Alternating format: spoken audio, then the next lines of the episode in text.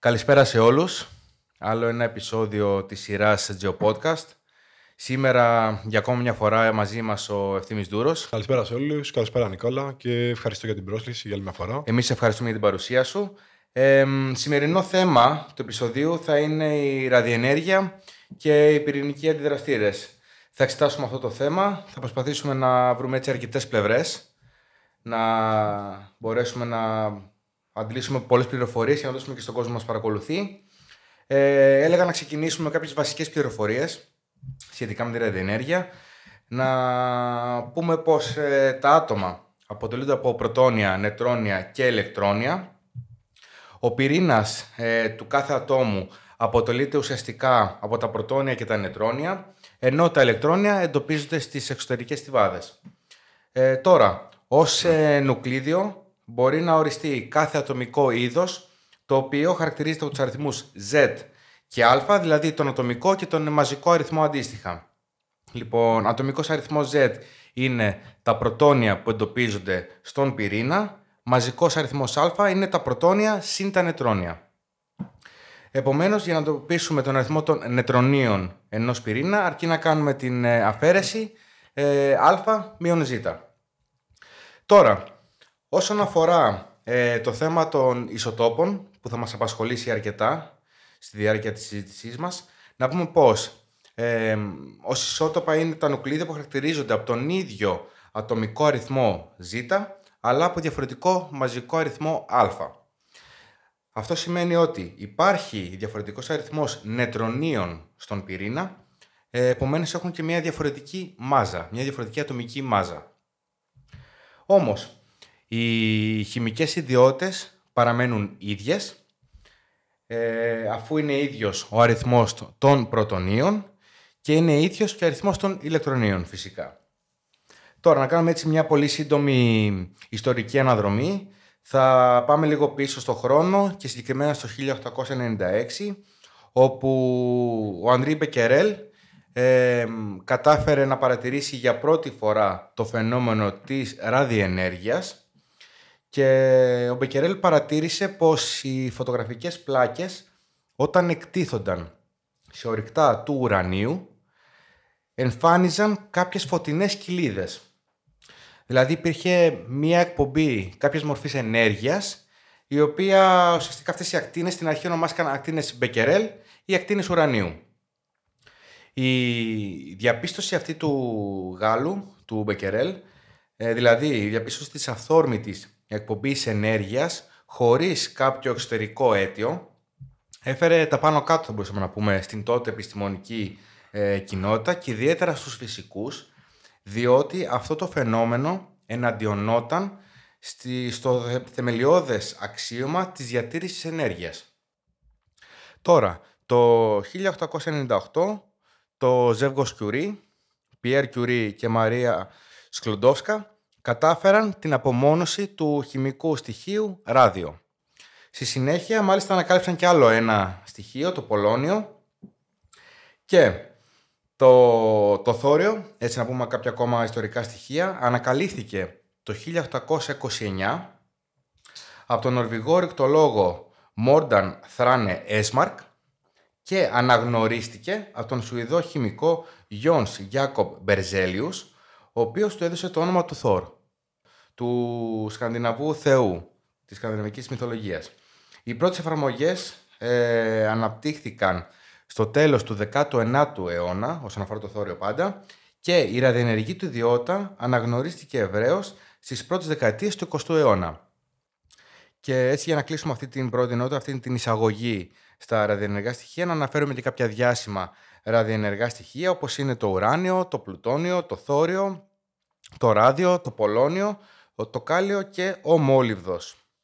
Λοιπόν, και θα ήθελα τώρα ευθύμη αφού προχωρήσουμε τώρα έτσι στην επόμενη νότα, να μας πεις κάποια έτσι συγκεντρωτικά στοιχεία που έχεις ε, βρει σχετικά με την πυρηνική ενέργεια και την ηλεκτρική ενέργεια.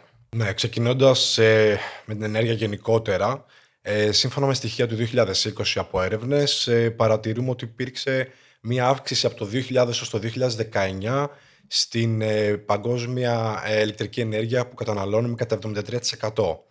Ε, τώρα εντοπίζοντας τις ε, πηγές ε, από τις οποίες παίρνουμε την ενέργεια αυτή, ε, το 84% ε, προέρχεται από τα απολυθωμένα καύσιμα, δηλαδή απολυθωμένα καύσιμα ενώντας το πετρέλαιο, τους γιάνθρακες και το φυσικό αέριο και συγκεκριμένα με ποσοστά 33% από το πετρέλαιο, 27% από τους γιάνθρακες και 23% από το φυσικό αέριο. Και συνέχεια μπορούμε να μιλήσουμε για μια ομάδα χαμηλών εκπομπών διοξιδίου του άνθρακα και γενικότερα αερίων του θερμοκηπίου, ε, ξεκινώντας από την, ε, ε την υδροελεκτρική ενέργεια ε, με ποσοστό 7%, 5% ε, βάζουμε μαζί την αιωλική, ηλιακή ενέργεια, τη γεωθερμική, αλλά και τη βιομάζα. Και ναι. στο τέλος ένα 4% η πυρηνική ενέργεια θα μας απασχολήσει σήμερα.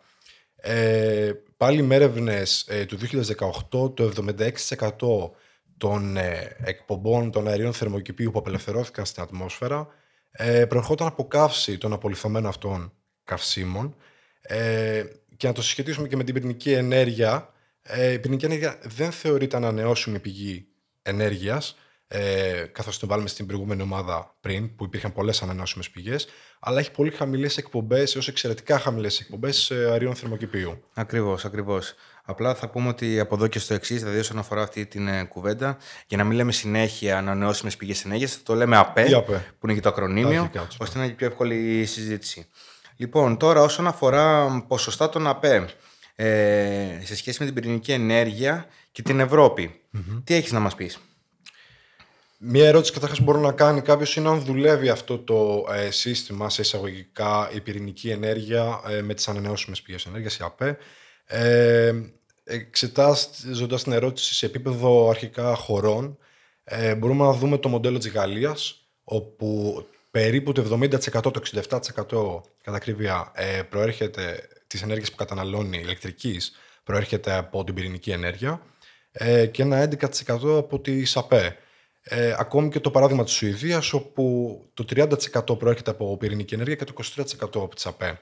Ε, οι οποίες είναι έτσι ανεπτυγμένες χώρες και εντός Ευρωπαϊκής Ένωση. Μια σύντομη έτσι, παρένθεση να κάνουμε. Όπως αναφέραμε και στο προηγούμενο βίντεο με τις σπάνιες γέ, η Γαλλία ήταν αυτή που πρωτοστάτησε για την πράσινη ενέργεια κλπ. Με την απαγόρευση πλέον πετρελαιομηχανών, βενζινομηχανών κλπ. Κλείνουμε την παρένθεση και συνεχίζουμε. Ε, τώρα πιο σφαιρικά, μιλώντας σε ένα παγκόσμιο επίπεδο, μια παγκόσμια κλίμακα, ε, η πυρηνική ενέργεια καλύπτει περίπου το 10% της, ε, της απαιτούμενης ηλεκτρικής ενέργειας παγκοσμίως. Τώρα, ε, ευθύμη, θέλοντας να περάσουμε στην επόμενη ενότητα αυτής της ε, συζήτησης, θα ήθελα να αναφερθούμε σε κάποιες λεπτομέρειες που αφαιρούν τόσο τη ΑΠΕ όσο και την πυρηνική ενέργεια αυτήν καθεαυτή. Και να φέρουμε έτσι κάποια, θα μπορούσαμε να χαρακτηρίσουμε μειονεκτήματα και πλεονεκτήματα της κάθε μορφής ενέργειας. Όπως έτσι, ναι. Ε, τεχνικά μιλώντας, ε, φαίνεται πως η ανθρωπότητα δεν επένδυει τόσο στην ανάπτυξη νέων τεχνολογιών όσο αφορά τις, ε, τους πυρηνικούς αντιδραστήρες. Ε, καθώς από το 1970 και μετά έχουμε πάνω κάτω τα ίδια μοντέλα και τους ίδιους τύπους αντιδραστήρων. Ε, με αποτέλεσμα να είναι μια έτσι ακριβή ε, και παλιά τεχνολογία, ακριβή τόσο στη συντήρηση ε, όσο και στην δημιουργία ενός πυρηνικού αντιδραστήρα. Ε, αλλά φαίνεται επίσης ότι υπάρχει και έλλειψη γνώσης όσον αφορά την εγκατάσταση ενός πυρηνικού αντιδραστήρα εξ αρχής ε, και φαίνεται αυτό από το μεγάλο διάστημα που χρειάζεται η κατασκευή του. Ε, στα πλεονεκτήματα όμως είναι ότι δεν απαιτούνται όμως μεγάλες εκτάσεις για τις ε, εγκαταστάσεις των πυρηνικών αντιδραστήρων, ε, σε αντίθεση με τις ανανεώσιμες πηγές ενέργειας, όπου οι εγκαταστάσεις τους χρειάζονται μεγάλες εκτάσεις, όπως παραδείγματος χάρη τα αιωλικά πάρκα και τα ηλιακά πάρκα. Ακριβώς και να, έτσι, να συμπληρώσω κι εγώ πάνω σε αυτό, ότι αυτό έχει και σαν αποτέλεσμα την ακόμα μικρότερη επέμβαση, αυτοαπογενή επέμβαση, στην ε, μορφολογία, στην τοπογραφία της περιοχής κλπ. Σε σχέση πάντα με τις ΑΠΕ που λόγω του μεγάλου χώρου που καταλαμβάνουν θα πρέπει να, να αλλάξει ριζικά το τοπίο, έτσι. Ακριβώς, είναι μικρότερος ο περιβαλλοντικός αντίκτυπος. Βέβαια, θα μπορούσαμε να πούμε ότι και οι ΑΠΕ, οι ανανεώσιμες πηγές ενέργειας, εμφανίζουν και άλλο ένα πρόβλημα. Ναι, το πρόβλημα αυτό είναι ότι ε, πολύ απλά δεν φυσάει πάντα, δεν ε, έχει ήλιο πάντα, ε, Ιδίω τη νύχτα που είναι αυξημένες ενεργειακά οι ανάγκες ανθρωπότητας, πολύ απλά για το φωτισμό παραδείγματος χάρη. ε, δεν μπορούν να αποδώσουν το ίδιο. Και κατά τη διάρκεια του έτους υπάρχει μεγάλη αλλαγή στην ε, δυναμικότητα και στην διαθεσιμότητα των ανανεώσιμων πηγών ενέργειας. Ε, πολύ απλά, παραδείγματος χάρη, το καλοκαίρι η ηλιακή ακτινοβόλια είναι πολύ πιο ισχυρή σε αντίθεση με τους σημερινούς μήνες. Ακριβώς και μάλιστα επειδή το συζητούσαμε νωρίτερα το, το θέμα, είναι πως πολλές φορές υπολογίζεται πως χρειάζεται ένα ή πως χρειάζεται χι ποσά ενέργειας Οπότε αναγκαστικά για να προλάβουμε πρέπει να παράγουμε ένα μεγάλο ποσό κοντά σε αυτό το χ που θα χρειαστεί. Όμως υπάρχει ένα πρόβλημα ότι στο τέλος είναι περιττή αυτή η ενέργεια οπότε υπάρχει πολύ, πολύ ψηλός κίνδυνος αυτή η ενέργεια που παράχθηκε να χαθεί γιατί δεν θα χρησιμοποιηθεί. Ακριβώς αυτό το πλεόνασμα. Ακριβώς. Οπότε έχει προταθεί μια λύση για τα Mass Storage Energy Units που είναι ουσιαστικά μονάδες οι οποίες έχουν μαζική αποθήκευση ενέργειας ε, αλλά αποτελούν μια πολύ ακριβή τεχνολογία. Δεν συμφέρουν οικονομικά. Και στην παρούσα φάση ακριβώς αυτό ε, δεν συμφέρουν οικονομικά καθόλου. Ε, σίγουρα ένα μεγάλο επίτευγμα της ε, πυρηνικής ενέργειας, το οποίο δεν το ξέρει πολύ κόσμος, ε, είναι πως σύμφωνα με έρευνες της NASA ε, το 2013, ε, αλλά και άλλες έρευνες άλλων ερευνητών, ε, η πυρηνική ενέργεια έχει αποτρέψει, όπως εκτιμάται, περίπου 1,8 εκατομμύρια θανάτους παγκοσμίως, ε, καθώς είναι τελευταία ε, σε θανάτους αναπαραγόμενη μονάδα ενέργειας. Ε, σε αντίθεση με τις, ε, ε, την ενέργεια από τα απολυθωμένα καύσιμα, ε, όπου εκτιμάται πως περίπου 7 εκατομμύρια ε, άνθρωποι πεθαίνουν κάθε χρόνο λόγω κυρίως ατμοσφαιρικής ρήπανσης. Έμεσα ή άμεσα από τη χρήση την αστικά αυτών των απολυθωμένων καυσίμων και της ατμοσφαιρικής ρήπανσης, όπως πολύ σωστά μας είπες. Τώρα, ευθύνη, περάσουμε λίγο στην ε, περίπτωση του θωριου και να πούμε έτσι κάποιες ε, βασικές πληροφορίες για το θόριο. Το θόριο είναι ένα σχετικά άφθονο στοιχείο, σχετικά άφθονο δηλαδή ότι ε, σε σχέση με το ουράνιο, το οποίο είναι το πιο έτσι πολύ συζητημένο, είναι τρεις φορές ε, αυθονότερο ε, στο αμφιλιό της γης ε, και εξάγεται από μοναζητικές άμμους. Στο σημείο αυτό να κάνουμε μια πολύ μικρή παρένθεση για να εξηγήσουμε λίγο στον κόσμο τι είναι αυτές οι μοναζητικές άμμοι. Ουσιαστικά στη γεωλογία υπάρχουν αυτό που αποκαλούμε βαριές άμμοι ή μαύρες άμμοι. Είναι ε, ένας τύπος πετρώματος, ένας τύπος λιθότυπου, να πούμε καλύτερα, ο οποίος περιέχει όρυκτα, τα οποία έχουν βαριά στοιχεία στη δομή τους, όπως είναι ο μοναζίτης που έχει το θόριο κλπ. κλπ. Ουράνιο, πλούτονιο κλπ. Ό,τι μπορεί να βρεθεί. Λοιπόν, κλείνουμε την παρένθεση και συνεχίζουμε. Ε, ναι, αλλά σημαντικά πλεονεκτήματα του θεωρεί είναι ότι δεν έχει εφαρμογή σε πυρηνικά όπλα, το οποίο είναι εξαιρετικά σημαντικό. Ε, Όπως επίσης τα απόβλητά του είναι ε, σε εισαγωγικά επικίνδυνα για μερικές εκατοντάδες χρόνια, σε αντίθεση με το ουρανίο που είναι για μερικές χιλιάδες χρόνια. Ακόμη ένας τόνος ε, θορύου παράγει ενέργεια ίση με 200 τόνους ουρανίου, ε, αλλά και 3,5 εκατομμύρια τόνους ε, για άνθρακα. Τώρα, να περάσουμε και να πούμε κάποια έτσι, ιστορικά στοιχεία να πούμε πως ε, το έτος 1940, δηλαδή στη δεκαετία του 40, ξεκινούν να μπαίνουν στη ζωή της ανθρωπότητας ε, τα πυρηνικά όπλα. Αρχίζουν να χρησιμοποιούνται πυρηνικά όπλα. Ήταν μια άσχημη πρώτη επαφή, έτσι. Ακριβώς, στον Δεύτερο Παγκόσμιο Πόλεμο. Α πούμε έτσι κάποιες ιστορικές ε, πληροφορίες. Δηλαδή, 6 8 του 1945 έχουμε την πρώτη ατομική ε, στην Χειροσύμα, η οποία ήταν ατομική βόμβα από εμπλουτισμένο ουράνιο και μάλιστα το αεροσκάφος ε, ονομαζόταν Enola Gay. Για τους φίλους του, της μουσικής είναι και το συγκρότημα OMD, το μόνιμο τραγούδι, το Enola Gay. Το όνομα της βόμβας ήταν Little Boy και στις 9 Αυγούστου του 1945, τρεις μέρες μετά, έπεσε η δεύτερη ατομική βόμβα στο Ναγκασάκι. Η βόμβα αυτή ήταν από πλουτόνιο και το όνομα ήταν Fatman ή Mark III. Έτσι. Λοιπόν, τώρα, στα, στη δεκαετία του 60 ξεκίνησαν τις πυρηνικές δοκιμές οι Ηνωμένες Πολιτείες Αμερικής μαζί με την Ρωσία. Κατά ψυχρό πόλεμο. Όχι μαζί μαζί, εννοούμε ταυτόχρονα την ίδια περίοδο. Και το 1973 με την πρώτη πετρελαϊκή κρίση ε, μπορούμε να πούμε ότι αυτή έδωσε όθηση ε, στην ε, έρευνα για ανάπτυξη πυρηνικών ε, αντιδραστήρων ε, και μεταξύ 1970 και 1985 ε, ουσιαστικά χτίστηκαν οι μισοί από τους τωρινούς πυρηνικούς αντιδραστήρες. Καταλαβαίνουμε τι όθηση έδωσε τότε. Σήμερα ευθύμησε τι ποσοστό είμαστε με τους αντιδραστήρες; Αυτή τη στιγμή περίπου 440 ε, αντιδραστήρες ε, βρίσκονται εν ενεργεία σε 32 χώρες παγκοσμίως, ε, ενώ άλλοι 116 σχεδιάζονται να κατασκευαστούν. Τώρα, από τα αποτελέσματα των ερευνών που πραγματοποιήθηκαν μετά την, την πρώτη πετρελαϊκή κρίση, επιλέγει από τη διεθνή αγορά κυρίως ο αντιδραστήρας Light Water Reactor. Κυρίως γιατί ήταν διαθέσιμος, ήταν εκεί για την αγορά, ήταν λειτουργικός, δούλευε και ήταν σχετικά φτηνός. Ε, στα μειονεκτήματά του βέβαια είναι ότι δεν είναι ούτε ο ασφαλέστερος ούτε ο πιο αποδοτικός σε σχέση με άλλους ε, τύπους ε, αντιδραστήρων που υπάρχουν. Τώρα θα ήθελα, μιας και πιάσαμε τους αντιδραστήρες, να, να πούμε λίγο στον κόσμο ποια είναι η τυπική αρχή της λειτουργίας ενός πυρηνικού αντιδραστήρα. Ε, πολύ απλά σε μια πρόταση που μπορούσε να πει κανείς είναι ότι θερμαίνεται νερό ε, από την ε, τεχνητή ε, αλυσοτή πυρηνική σχάση. Τώρα, για να εξηγήσουμε και στον κόσμο τι ακριβώς είναι αυτή η τεχνητή ε, αλυσοτή πυρηνική σχάση, στην ουσία βομβαρδίζουμε με νετρόνια πυρήνες ουρανίου 235 που είναι ένα ισότοπο του ουρανίου. Συνήθως οι πυρήνες ε, ουρανίου διασπώνται, παράλληλα απελευθερώνονται νετρόνια, ενώ εκπέμπεται ενέργεια με τη μορφή ακτινοβολίας. Η ενέργεια αυτή θερμαίνει το νερό, τα ενώ τα νετρόνια συνεχίζουν την ε, διαδικασία αυτή και επαναλαμβάνεται, βομβαρδίζοντας άλλους πυρήνες ουρανίου 235.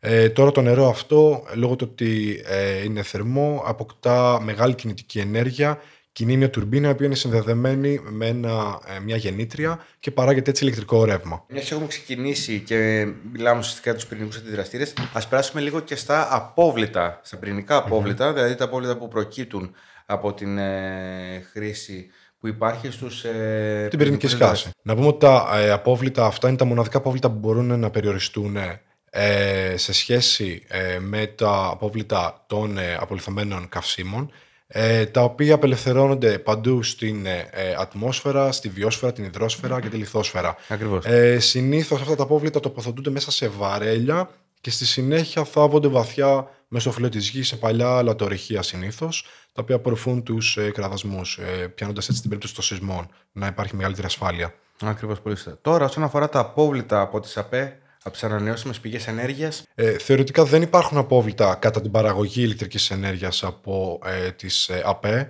Ε, Όμως δεν υπάρχει πρακτικά εκτός της Ευρωπαϊκής Ένωσης ε, κάποιο σχέδιο ανακύκλωσης ε, των ε, πάνελ, παραδείγματος χάρη, των ανεμογεννητριών, τα οποία έχουν πάρα πολλά βαρέα μέταλλα όπως το κάδμιο, το χρώμιο. Και ο μόλιδο, αλλά επίσης και τις σπάνιες γεύσει που αναφέραμε στο προηγούμενο Geo Podcast.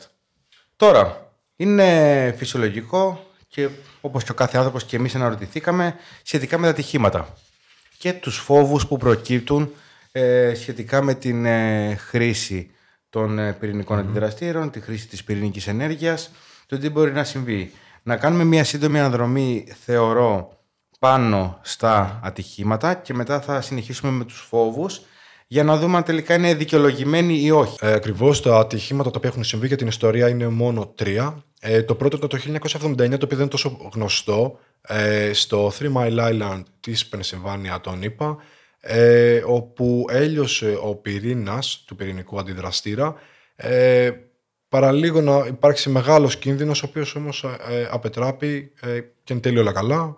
Ε, στη συνέχεια έχουμε το 1986 το Τσερνόμπιλ και τέλος το 2011 τη Φουκουσίμα. Ακριβώς. Τώρα ας περάσουμε στους φόβους και να, να εξηγήσουμε ουσιαστικά αν πρέπει να έχουμε για τα ατυχήματα ή για τους πυρηνικούς αντιδραστήρες. Και γενικότερα για τη ραδιενέργεια γύρω ακριβώς, μας. Ακριβώς. Από το τελευταίο να πω ότι η συνολική ραδιενέργεια στην οποία εκτιθόμεθα ε, από τα ατυχήματα τα προηγούμενα που αναφέραμε, δηλαδή του Τσερνόμπιλ και της Φουκουσίμα, αλλά και των πυρηνικών δοκιμών του 60, ε, των 60s και των 70s, ε, αντιστοιχεί μόνο στο 0,3% της συνολικής ακτινοβολίας γύρω μας, ενώ το υπόλοιπο ποσοστό αντιστοιχεί ε, στην ε, ακτινοβολία προερχόμενα από την ίδια τη γη, από την κοσμική ακτινοβολία, από τα κτίρια γύρω μας ε, και τις διάφορες συσκευές, τα κινητά τηλέφωνα, τις τηλεοράσεις. Όσον αφορά στα, ειδικά για το Τσερνόμπιλ και τη Φουκουσίμα που είναι τα πιο πρόσφατα και έχουμε και τις ε, πιο πολλές ε, πληροφορίες, πιστεύω θα εκπλαγεί οποιοδήποτε mm-hmm. παρακολουθεί αυτό το βίντεο με τα αποτελέσματα, να το πω, με τις συνέπειες του ατυχήματος, των ατυχημάτων βασικά, του Τσενόμπιλ και της ε, Φουκοσίμα. Η αλήθεια είναι πως είναι εντυπωσιακά και εξεπλάγει και δύο όταν τα ε, βρήκαμε. Άρα σύμφωνα με έρευνες ε, των Ηνωμένων Εθνών, ε, ξεκινώντας από το ε, παράδειγμα του ε, Τσερνόμπιλ, ε, μόνο 28 θάνατοι υπήρξαν από το σύνδρομο ενεργούς ακτινοβολία, δηλαδή όσοι εκτέθηκαν άμεσα εκείνη τη μέρα, εκείνο το χρονικό διάστημα στο ατύχημα. Ε, ενώ 28 θάνατοι ε, προκλήθηκαν από καρκίνο του θηροειδούς, ε, οποίο είναι μια σχετικά ήπια μορφή καρκίνου, σχετικά θεραπεύσιμη και χειρουργήσιμη. Ε, και όσο αφορά τον καρκίνο του θηροειδούς, ε, μόνο για τις χώρες των ε, Ρωσία, Λευκορωσία και Ουκρανία μπορούμε να είμαστε σίγουροι. Τις περιβάλλουσες χώρες. Ακριβώς.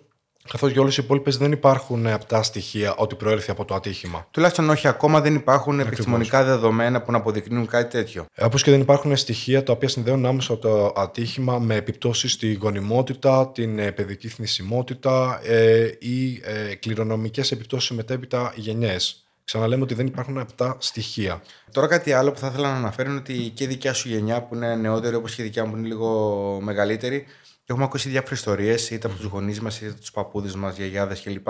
Σχετικά με τερατογενέσει, με το πόσο μεγάλη επιρροή είχε πάνω στη γεωργία και στην κτηνοτροφία όλο αυτό το φαινόμενο του Τσερνόμπιλ. Αλλά τα δεδομένα που δίνει αυτή τη στιγμή ε, ο Οργανισμός των Ηνωμένων Εθνών είναι αυτά που παραθέσαμε ναι. πριν από λίγο. Α περάσουμε τώρα στην ε, Φουκουσίμα. Τώρα, όσο αφορά το ατύχημα της ε, Φουκουσίμα το 2011, ε, γενικά υπήρξε πολύ μικρότερη απελευθέρωση ραδιενέργεια σε σχέση με του Τσερνόμπιλ. Το οποίο είχε ως αποτέλεσμα ότι δεν υπήρξαν θάνατοι αρχικά, ε, σε αντίθεση με το Τσερνόμπιλ. Ε, ενώ πηγαίνοντας ε, στα αποτελέσματα του ατυχήματος αυτού, είχαμε 1.500 θανάτους από την εκένωση της πόλης, τη μεγάλη πόλη της Φουκουσίμα. Παραδείγματος χάρη, ε, γυρότερα αναγκάστηκαν να εγκαταλείψουν τα νοσοκομεία. Ε, ενώ υπήρξαν και 20.000 θάνατοι από το ίδιο το τσουνάμι αυτό καθ' αυτό, το οποίο και προκάλεσε και το ατύχημα. Και να τονίσουμε ότι το τσουνάμι αποτελεί ένα φυσικό φαινόμενο. Ακριβώς. Έτσι. Επίσης, θεωρείται απίθανο να υπάρξει αύξηση του καρκίνου του θηροειδού ή οποιαδήποτε ε, άλλη αύξηση ε, τύπου καρκίνου, ε, καθώς τα επίπεδα αυτά, όπως αναφέρουμε, ραδιενέργεια που απελευθερώθηκαν πάρα πολύ μικρά. Ακριβώς πολύ χαμηλές δόσεις ραδιενέργεια, οπότε δεν θα επηρεάσουν, από ό,τι μας λένε τουλάχιστον οι επιστήμονες, τόσο πολύ τις ζωές. Επίσης, κάτι πρέπει να τονίσουμε συγκριτικά ε, με τις χρονολογίες και τους δύο αυτούς πυρηνικούς αντιδραστήρες είναι πως από το 86 έως το 11 που έγινε το ατυχήμα του Φουκοσίμα ε, μεσολαβούν 25 χρόνια. Πόσο μεγάλα άλματα έκανε η επιστήμη, Ακριβώς. πώς η τεχνογνωσία αποκτήθηκε που ναι μεν από ό,τι λένε για τα δεδομένα και στο Τσερνόμπιλ δεν είχαμε τους θανάτους από άμεσα συσχετιζόμενους με τη ραδιενέργεια και αυτή την ακτινοβολία, στη Φουκοσίμα ήταν μηδέν οι θανατοι με, με αυτή την ακτινοβολία. Είναι κάτι πάρα πολύ σημαντικό και τουλάχιστον γνώμη δικιά μας και των δύο είναι πως ε, δεν πρέπει να φοβόμαστε την πυρηνική ενέργεια. Ίσως αποτελεί το μέλλον της ενέργειας, είτε το θέλουμε είτε όχι. Τα κοιτάσματα για θράκων όλο και λιγοστεύουν. Δεν και νομίζω... των υπόλοιπων ε, απολυθωμένων καυσίμων. Ακριβώς, του πετρελαίου κλπ, κλπ, κλπ.